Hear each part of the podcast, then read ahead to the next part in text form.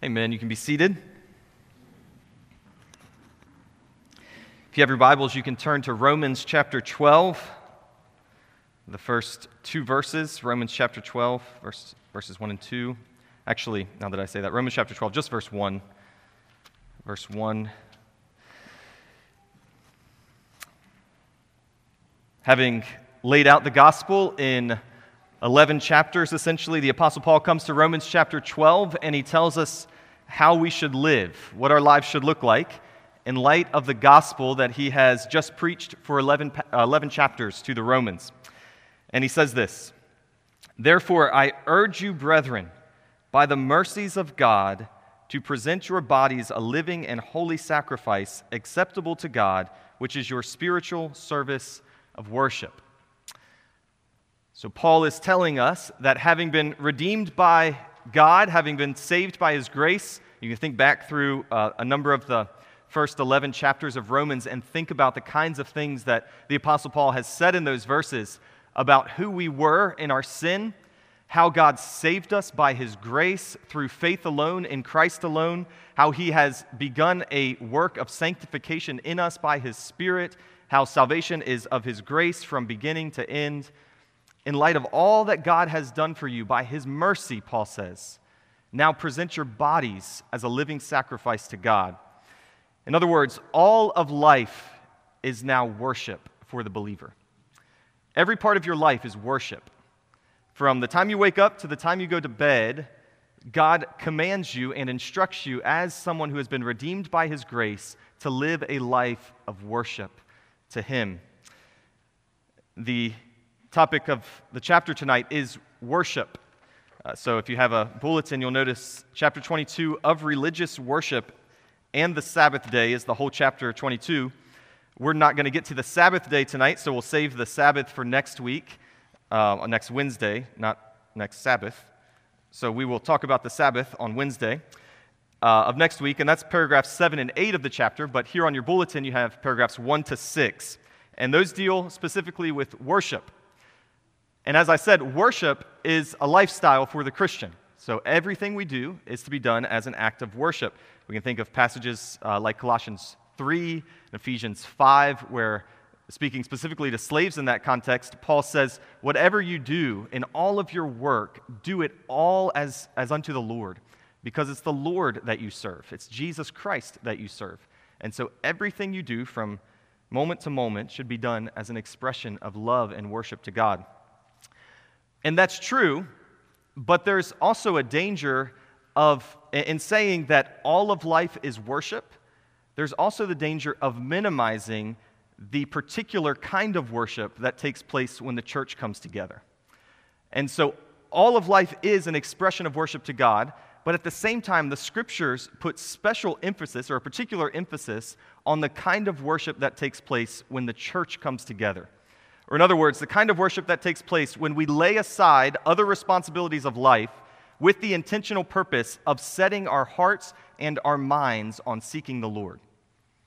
There's a, there's a distinct emphasis on worship in that sense, as uh, distinct from worship as a lifestyle. Both are true, but there's a particular emphasis given to corporate worship in that sense, or particular times of worship, uh, as we'll see, including even times as individuals of personal worship and times as families of family worship. And so, what this chapter is dealing with is not so much worship as a lifestyle, but it's dealing more specifically with worship as a particular time that we devote to seeking the Lord. So, that's the, the topic, and that's what we'll discuss tonight. And the next week, we'll come back and look at the day of worship, which is the Sabbath day or the Lord's day. All right, so we're thinking about the topic of religious worship. The first paragraph basically lays out the principle of worship. Uh, or, in other words, it's answering two questions for us. So, there are, there are two questions we need to answer. First is how do we know that we should worship? How do you and I know that we owe God worship? And then the second question would be how do we know how we should worship? So, two questions this paragraph is answering. First, how do we know that we should worship at all? And then, secondly, how do we know how we should worship?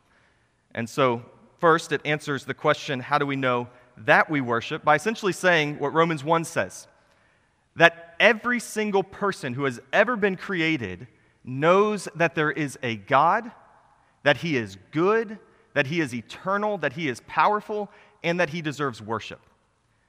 Every single person who's ever been created has been given that sort of knowledge by God. It's been revealed within them, in the words of, of Romans chapter 1, that there is a God. When they look out on creation, they're convinced there is a God. And that understanding then communicates to us not only is there a God, but this God who made us is also worthy of our worship. And so the question being, how do we know that we should worship? The answer is simply we know that we should worship because God has clearly revealed it to every single image bearer. There is no one in all of creation who can say, I had no idea that I owed God worship. Paul says, No one is with an excuse. No one has an excuse for not worshiping God. In other words, the light of nature, not the scriptures, but just the light of nature. Someone who has never opened a Bible before knows that they owe worship to God. But someone who has never opened a Bible before or has never heard the Bible spoken to them, the truths of the scriptures, will never know how to worship God and what worship should look like. They know that they should, they don't know how to. And so, in order to know how we should worship, we have to have the scriptures. There are two different approaches to worship, uh, primarily within uh, what would be known as Protestant camps, evangelicalism. So, on the one hand, there is normative worship, the, the normative principle of worship. On the other hand, there's what's known as the regulative principle of worship. And on a Wednesday night at 6:30, I'm sure all of you are desperately eager to know what is the difference between normative principle of worship and regulative principle. And so I'll ask you. I'm sure someone wants to say, what is the normative principle of worship? Anybody? What's normal? Yeah? Maybe I'll start with regulative. What's the regulative principle of worship? And Anthony can't answer. All right, Anthony, you can answer. I don't know, whichever one you want. Regulative is regulated by the principles in Scripture. Normative is it's not forbidden in Scripture. All right, so regulative, everything we do in worship is regulated by the Scriptures. In other words, we don't do what God has told us not to do, not to do, but even beyond that, in the regulative principle, we don't do what God has not told us to do.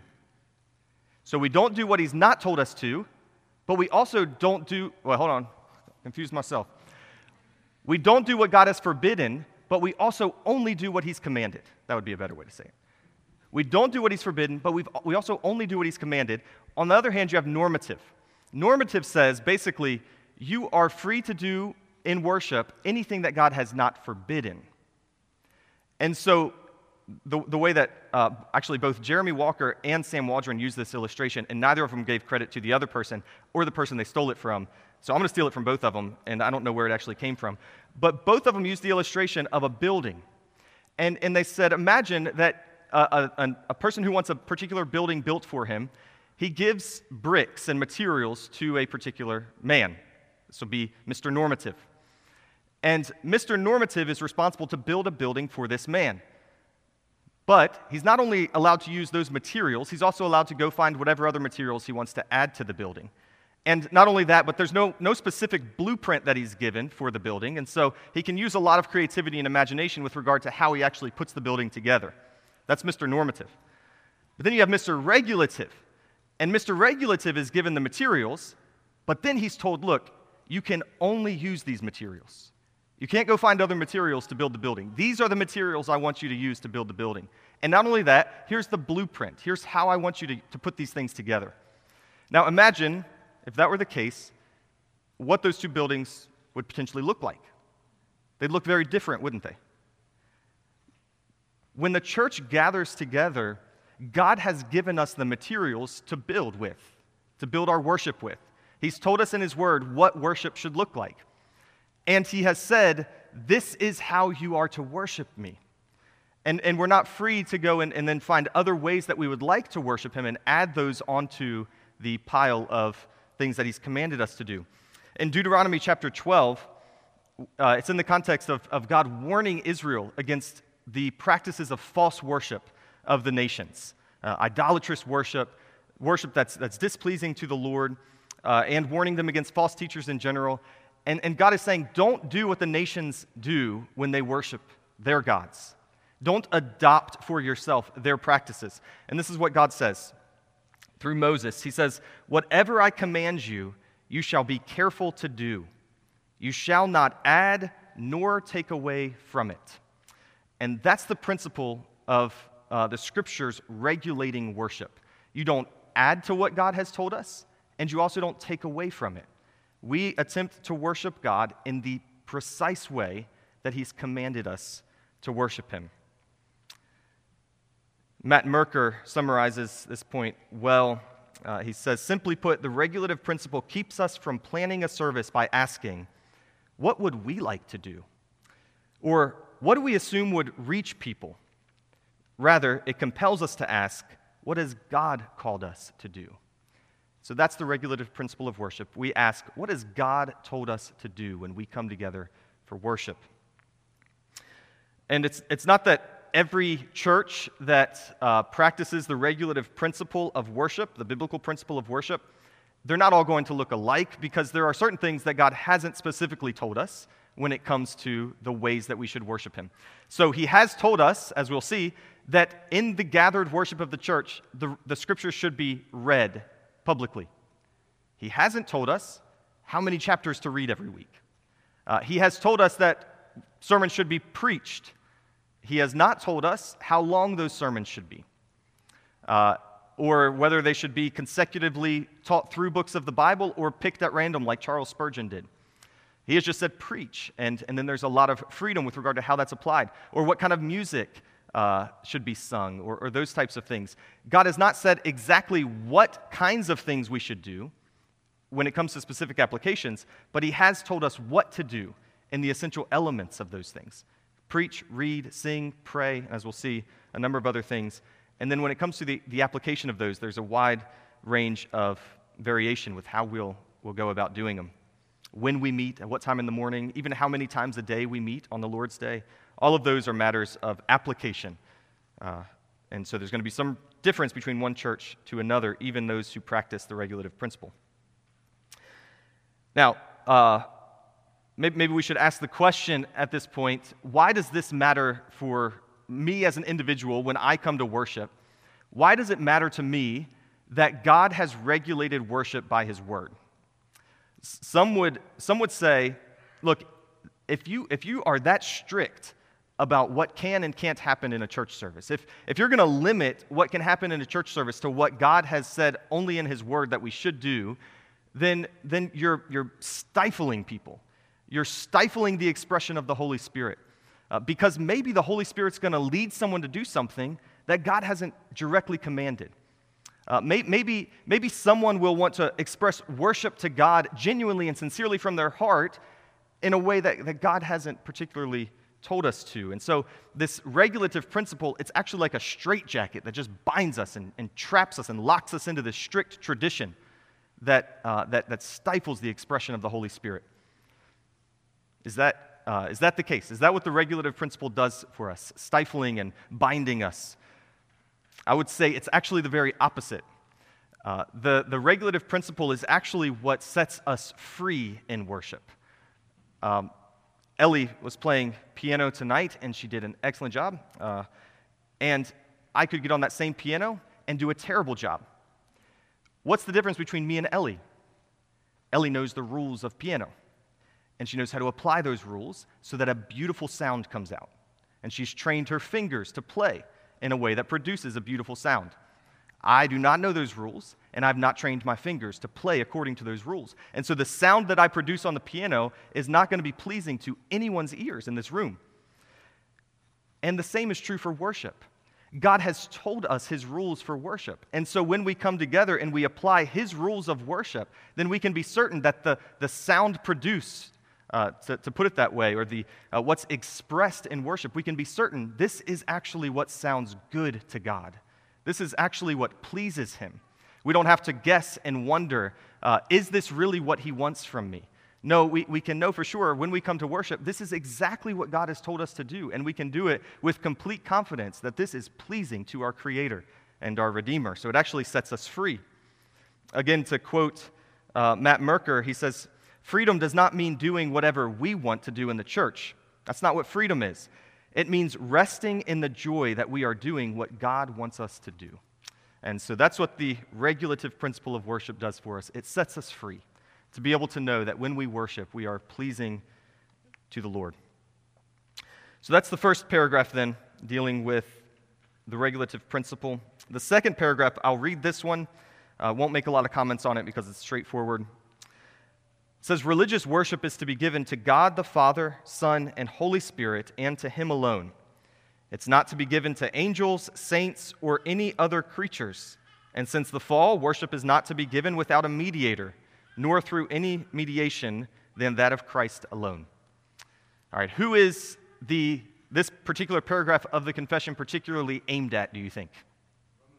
Yeah, Roman Catholicism the veneration or worship of, of saints and even angels in some contexts, and praying through mediators like Mary or other saints.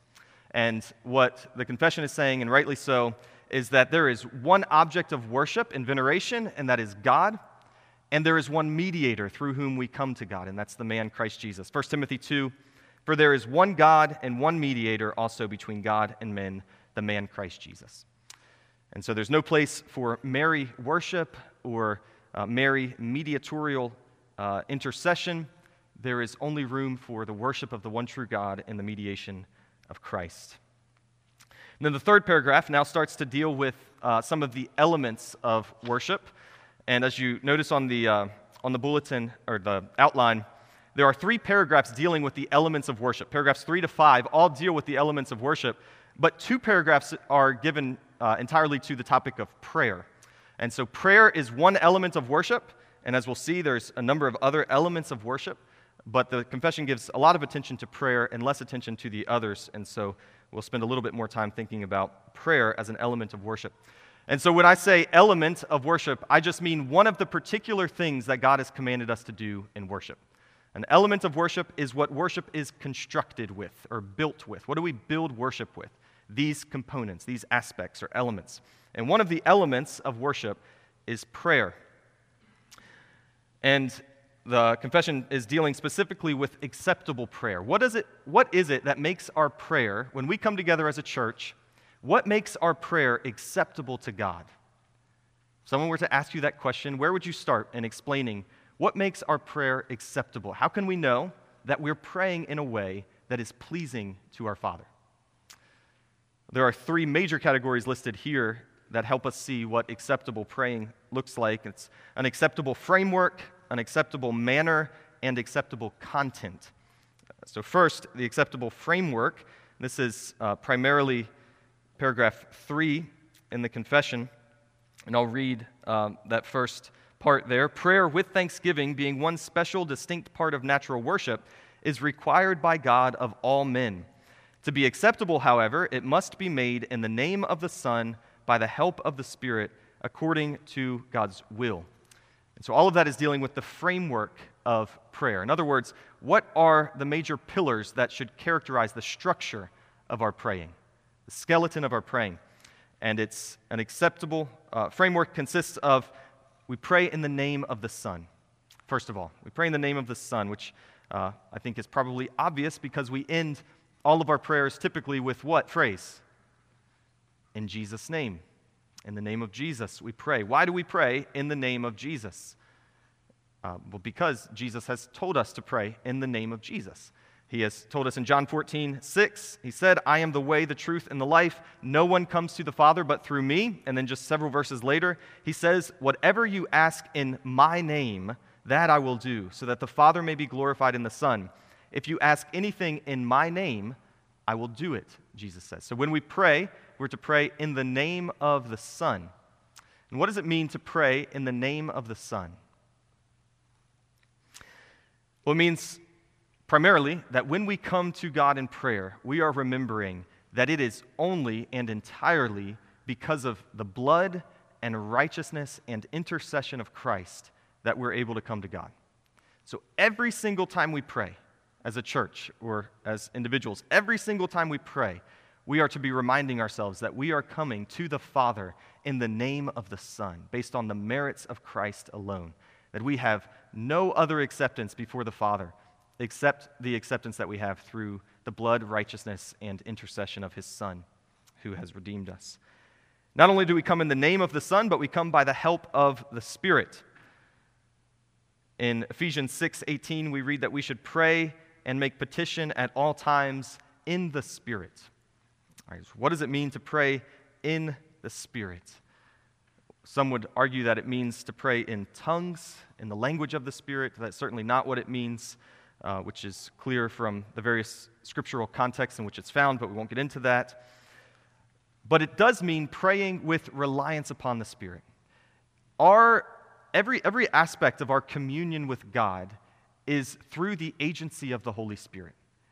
In other words, you and I have no interaction, no genuine communion with God except that which is produced by the Spirit.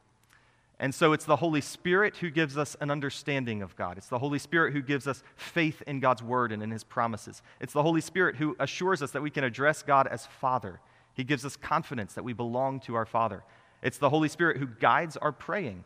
Romans 8, it's the Holy Spirit who intercedes for us in praying. Even when we don't know what to pray, the Holy Spirit intercedes for us, He helps us. And so all true prayer is carried out in the strength and the enablement of the, of the Spirit.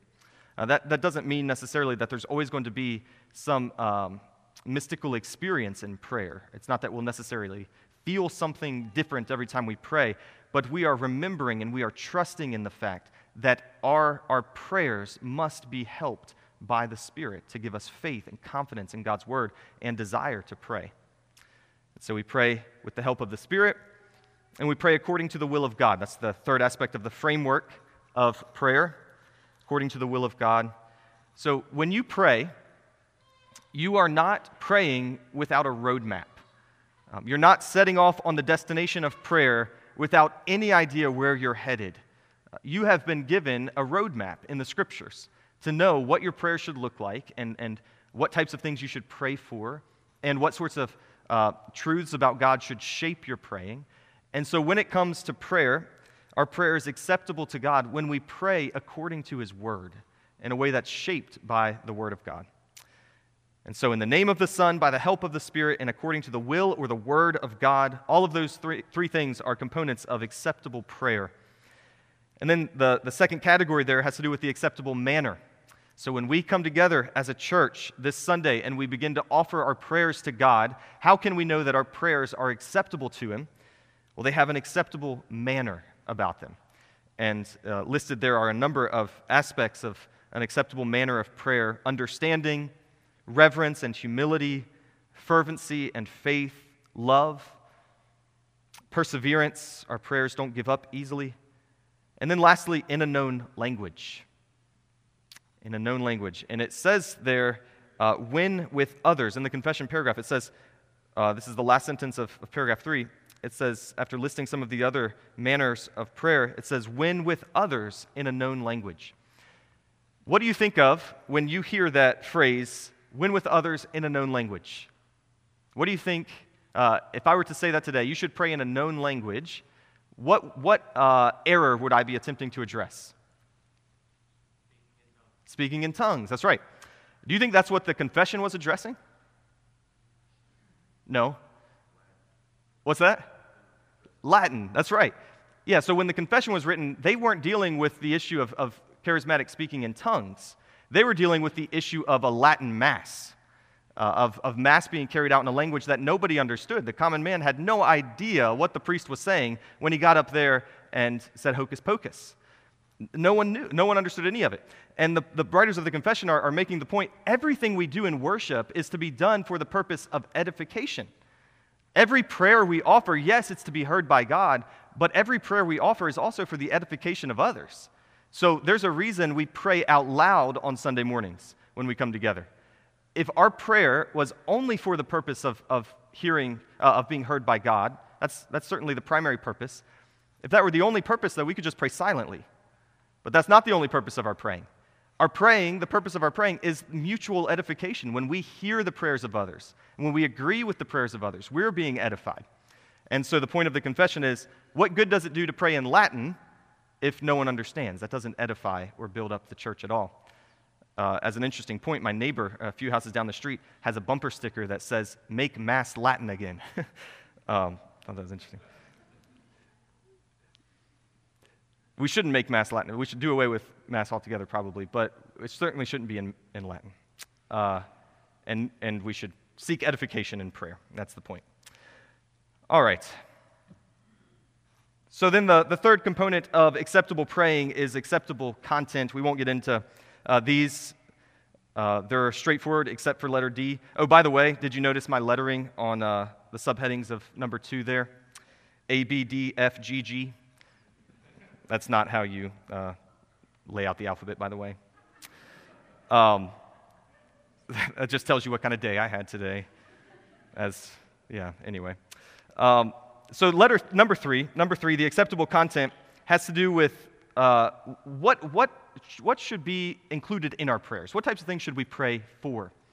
Uh, and the types of things we should pray for are anything lawful, things that, that God has not forbidden us. So that's obvious. You don't want to pray for something that God has told you not to pray for. Uh, that, that wouldn't do any good.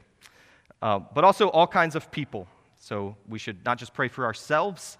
1 Timothy 2 tells us to pray for kings and rulers and all who are in authority, all kinds of people. We should also not pray for the dead. And the reason that's in there, again, is uh, Roman Catholicism and their doctrine of purgatory and the idea that you can pray for someone after they've died in the hopes that they would be uh, alleviated or that some of their um, time in purgatory would be uh, reduced or alleviated, some of their suffering. And the scriptures are clear no, after death comes judgment. It's appointed for all men to die, and after death comes judgment. And so the time for repentance is during life, the time for faith is during life. Once someone dies, the opportunity for faith and repentance is no longer given, and so we're not to be praying for the dead. And then lastly, their letter D is uh, we should not pray for the sin for those who have committed the sin leading to death. The confession lists that. That's from 1 John chapter 5. The sin leading to death probably has to do with the false teachers in the context uh, to which 1 John is written, those who have clearly apostatized, denied the faith, um, blasphemed the Holy Spirit. Uh, but we don't have time to get into a discussion of that. I think Jeremy Walker gives a helpful point here. I'll quote him with regard to how do we, how do we go about not praying for those who have uh, committed the sin leading to death. And he says, the confession reminds us that unless the. Oh, no, that's, a, that's the wrong quote. Yeah, here it is. Practically, it does not seem at all likely that any one of us will ever find ourselves in a situation in which we are so confident that someone has sinned unto death that we will be justified in ceasing to pray for him. To use an example, most of us might have been ready to put Saul of Tarsus into such a category until his conversion by the abounding grace of God in Jesus Christ. So you think about that. If you knew the Apostle Paul and his blasphemy against the Holy Spirit, or blasphemy against Christ, and his persecution of Christians, would you not have thought, if there's anyone who has committed the sin leading to death, it's the Apostle Paul? And, and uh, Jeremy Walker's reminding us don't be hasty to assume that, that someone is beyond the point of uh, repentance being a possibility. And so we should be careful uh, who, we, who we put into that category. All right, so let's move on to uh, the other elements of worship. There, letter B, listed below there, uh, are six further elements of worship, six other things that God has commanded us to do in the context of worship. Um, really, prayer could be under the word as well, but I've listed these six under the, the, the heading the word because basically everything we do in the church is some form of expression of the word of God. Uh, everything centers around the scriptures. And so, actually, we, we pray according to the word. We could have included prayer under that.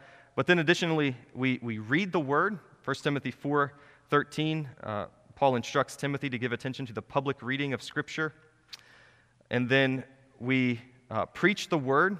2 Timothy 4 2, Paul exhorts Timothy uh, to preach the word, to be ready in season and out of season, reprove, rebuke, exhort with great patience and instruction. So, preaching is to be a part of corporate worship hearing the word. And this is listed as a separate uh, element of worship because it is, it's a reminder that uh, when we hear the word, whether it's being read or, or being preached, every single one of us is to be just as active in the engagement with that word as the one speaking it. And so if, if I'm up here speaking or reading the scriptures, I have the role of speaking, but you just as equally have the role of hearing actively and attentively. And the scriptures are clear that we should be careful how we listen to the word of God. Uh, Luke, 18, uh, Luke 8, I think, is where Jesus tells us be careful how you listen. Pay attention. Be careful how you hear. Be careful how you respond to the word of God. Isaiah 66, God says, But to this one I will look, to him who is humble and contrite of spirit and who trembles at my word. So it matters how we listen to the word of God. Not just that it's read, not just that it's preached, but that we listen rightly uh, when we come together for worship. And then, fourthly, we sing the word. And those passages there talk about singing and making melody with the heart to the Lord. We see the word in the ordinances of baptism and the Lord's Supper. Both of those ordinances are pictures of the gospel. And so we see the word visibly in the elements of the Lord's Supper and in the act of baptism. And then we agree with the word. And this one is added. This is not in the paragraph of the confession, but it's added, um, and I think rightly so. Sam Waldron includes this in his book on how then should we worship. He has uh, included the amen as an element of worship. In other words, it's not an optional uh, uh, consideration for us. It's not that we can uh, decide whether or not we want to agree with the Word of God. The, the amen is actually something that the church is expected and required to do as the Word is read and preached and prayed. In other words, we should all be, uh, I, th- I think you could even argue that we should all be audibly expressing from time to time our wholehearted agreement with the Word of God. Um, that's applied in 1 Corinthians chapter 14. Uh, thank you, I was waiting. It's applied in 1 Corinthians chapter 14, uh, where Paul is talking about tongues. And again, it's talking about the known language thing. And he's saying you should pray in, in a language that people can understand, because if you don't, he says, how will they give their amen? In other words, Paul is saying when the church prays, it's, it's assumed, it's expected that there are audible amens being given to what's being prayed, what's being preached, what's being proclaimed, what's being read. The church is saying we wholeheartedly affirm that this is true and we delight in this truth. And, and so that's what amen means, basically. It, it means truly it is so, or truly may it be so when someone prays, truly let it be. We're, we're simply wholeheartedly saying, I agree and I delight in that truth, in the truth of God. And, uh, and that's something that we should be active in doing as a church body when we come together for worship. And then there are occasional elements listed as well. These are things that won't happen with the same frequency, the same regularity, but they should happen from time to time. And these include times of fasting and times of thanksgiving as a corporate body. So I can think back to 2020 uh, during the time of COVID, where we set apart a certain amount of time to fast and pray together as a church, particularly for the cause of abortion uh, or abolition. So the church should be doing that at times, whether it's fasting and praying or particular seasons of thanksgiving. We should set, a time side, uh, set aside time to come together with the intentional purpose of giving thanks and fasting and crying out to God. And then lastly, a final point for this evening the location of worship. Where should we worship? And Jesus answers that question very clearly in John chapter 4, speaking to the woman at the well who says, Our fathers say we're supposed to worship on that mountain over there. Yours say you're supposed to worship on that mountain over there.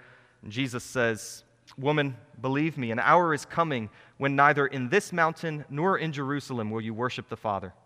You worship what you do not know, we worship what we know, for salvation is from the Jews. But an hour is coming, and now is, when the true worshippers will worship the Father in spirit and truth. For such people, the Father seeks to be his worshiper. God is spirit, and those who worship him must worship him in spirit and truth. Jesus says, Neither in this mountain, nor in that mountain, nor in any other mountain, nor in any other geographic location is it going to be said, This is the particular place where you worship God. In other words, there will be no geographical place designated as the place of worship. This room is not any more uh, sacred, essentially, because it is a church building, than your living room. There's nothing uh, particularly um, holy about a building. What makes it holy are the people who gather here. And so in the Old Testament, God's special place of his presence was in the temple. That is where God said, I will dwell here. This is where my glory is going to dwell. This is where my people will meet with me. This is where they will worship me. That was in the temple. That has been abolished in Christ. But God still has a place where he dwells. Just as much so as in the temple uh, of the Old Testament, he still has a place, a special place of his dwelling. And that place is now the church. And so now the place of worship is wherever the church is. He has made us his temple, according to Ephesians 2, and has made us the dwelling place of his Holy Spirit. And so now the place of worship is wherever Christians gather in the name of Jesus. And that includes then three different uh, places where we can worship God. And, and these, um, again, it includes individual praying and in families as well as the public assembly. There is particular emphasis in the scriptures given to the public assembly when the church gathers together. Jesus says in Matthew 18, Where two or three are gathered in my name, there I am with you. Uh, that's where Jesus dwells. Where two or three believers gather together, there is a special dwelling of Christ in our midst. So when we come together on Sundays for public worship, Christ is here in a particular way, in a special way, with his people by his Spirit. But we're still responsible, and, and it's still our privilege to be able to worship him individually uh, in the secret place. Matthew 6, Jesus tells us to, to pray in secret, to shut the door and, and, uh, and, and pray alone with our Father. There's, there's a private element to prayer and to worship. But there's also uh, family worship. We should be worshiping God in the context of our families, not just privately as individuals, but bringing our spouse and our children together to worship God together on a regular basis. Uh, Deuteronomy 6 makes clear that it's the responsibility of parents to teach and instruct their children. Sean's sermon uh, a couple weeks ago reminded us of the importance that even Mary's role as uh, the mother who instructed Jesus probably had in his own understanding of the scriptures and uh, the privilege that mothers have today, and, and fathers included in that, of teaching and instructing their children in the things of the Lord.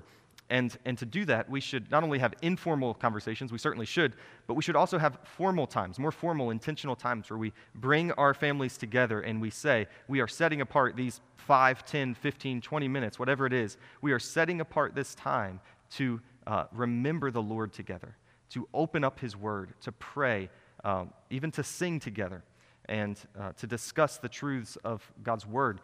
Those are the things that God has promised bring edification to our, our souls, and we should be diligent to do that together as families on a regular basis. It's going to look different for every family. Some of us will be uh, wrestling monkeys as they climb over our shoulders and uh, everything else, but, um, but it should happen. So for some, it may be, you know what? I can make it five minutes with my kids before things blow up. So uh, if we can read one verse, pray for a few minutes, and sing like two lines of a song, that's a success. And that's okay. There's nothing wrong with that. Uh, some will have more time, 15 minutes with their kids to be able to sit down and read and, and pray and worship God together. That's great. It's going to look different in every context. The point is, we should be making the effort to teach and instruct and shepherd our children through the context of family worship. Uh, William Boekestein says this about the importance of centering our families on the worship of God. He says, Every family has a God. Every day, young adults leave home with the gods of self fulfillment, money, leisure, work, or even ministry. But some leave with the God of Abraham, Isaac, and Jacob. To a large extent, the difference is determined by how our families worship in the home. So he's just reminding us it matters how we worship because that's going to leave a lasting impact on the lives of our children. All right, well, that is uh, it for this evening with regard to worship. Um, I'll conclude with, with just one final application of those three aspects of worship. So, all three of these aspects of worship, eh, or locations of worship individually and families in the public assembly, all three of them are important. Uh, of particular importance in the Christian life is the assembly, the public assembly. And, uh, and we're commanded not to forsake the assembly. And so there is special emphasis given to that as believers.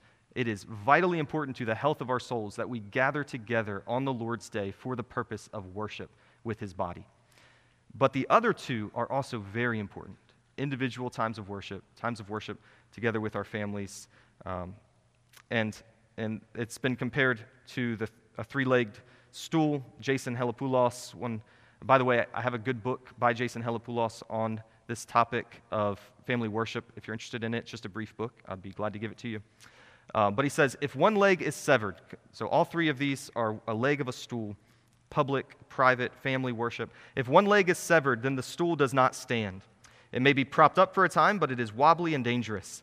The stool will eventually fall. It cannot bear, it cannot bear up with only two legs. Similarly, the Christian life is lived in worship. It must function in all three of these spheres. A Christian will find it most beneficial to practice secret worship, corporate worship, and family worship. They are all important for our life in Christ. And so, just a, a helpful reminder that uh, your walk with Christ is not exclusively individual, and it's not exclusively corporate. It includes all of those elements together. And a healthy Christian life depends on uh, multiple contexts of worship. All right, well, let's pray together, and then we'll conclude this evening with a song. Our Father, we do thank you for your word, and we're thankful that uh, your word tells us how it is you desire to be worshiped by us. Uh, we confess before you that left to ourselves, we would make a mess of worship and would distort it and would do all sorts of things that are displeasing and dishonoring to you. But we thank you that in your kindness to us and your desire to be worshiped by us, you've told us what worship should look like uh, on the pages of the scriptures. And we do pray that you would bless the efforts of worship in this church as we come together as a church body for worship. Would you uh, cause that to be a time in which your spirit is uh, present with us and ministers to us? Would you help us in our efforts of worship that we might do it in spirit and in truth, in sincerity, according to your will? Uh, God, and helped and empowered by your spirit, that we might do all things in a way that's pleasing to you. Father, we thank you for the privilege of worshiping you in private and in, uh, with friends and family, and we pray that you'd help us to be diligent to do that as well, that we might seek daily to edify our own souls in your word through worship. We thank you for Christ. God, we thank you that though we fall short in so many ways when it comes to worshiping you, you have been gracious to us. You have forgiven us for the ways that we've failed to worship you as you deserve, and you are graciously working in us to make us conform to your will when it comes to worship. We thank you that you are patient and kind and gracious through Christ. We pray in his name. Amen.